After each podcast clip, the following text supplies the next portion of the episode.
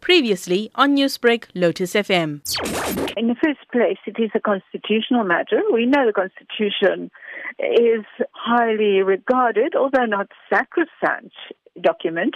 It can be amended with certain types of majorities, but still, that is a constitutional reality, and it is a very good affirmation that that constitutional reality prevails in South Africa. It is a year of COVID 19, second wave, awaiting third wave. And of course, there are risks involved in that.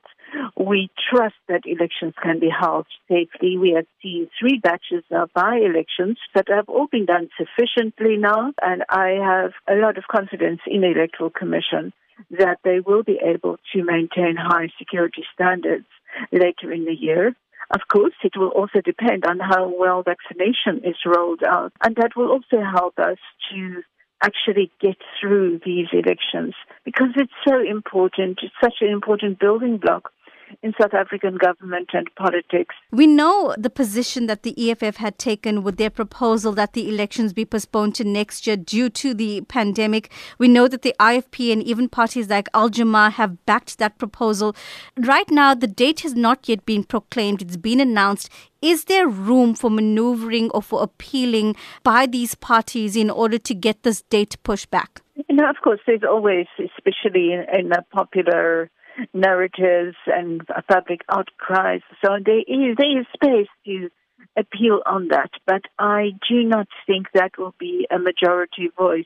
And if it should come to a vote in Parliament, eh, I have no doubt that the ANC, DA, and a few other smaller parties who have been welcomed this will actually be more than sufficient to carry this into adoption and confirmation that that will actually be happening.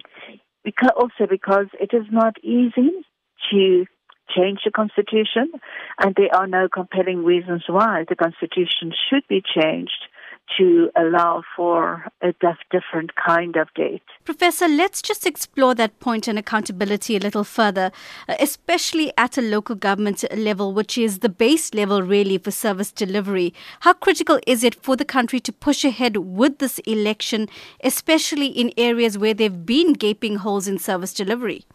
Yes, indeed. That is so important.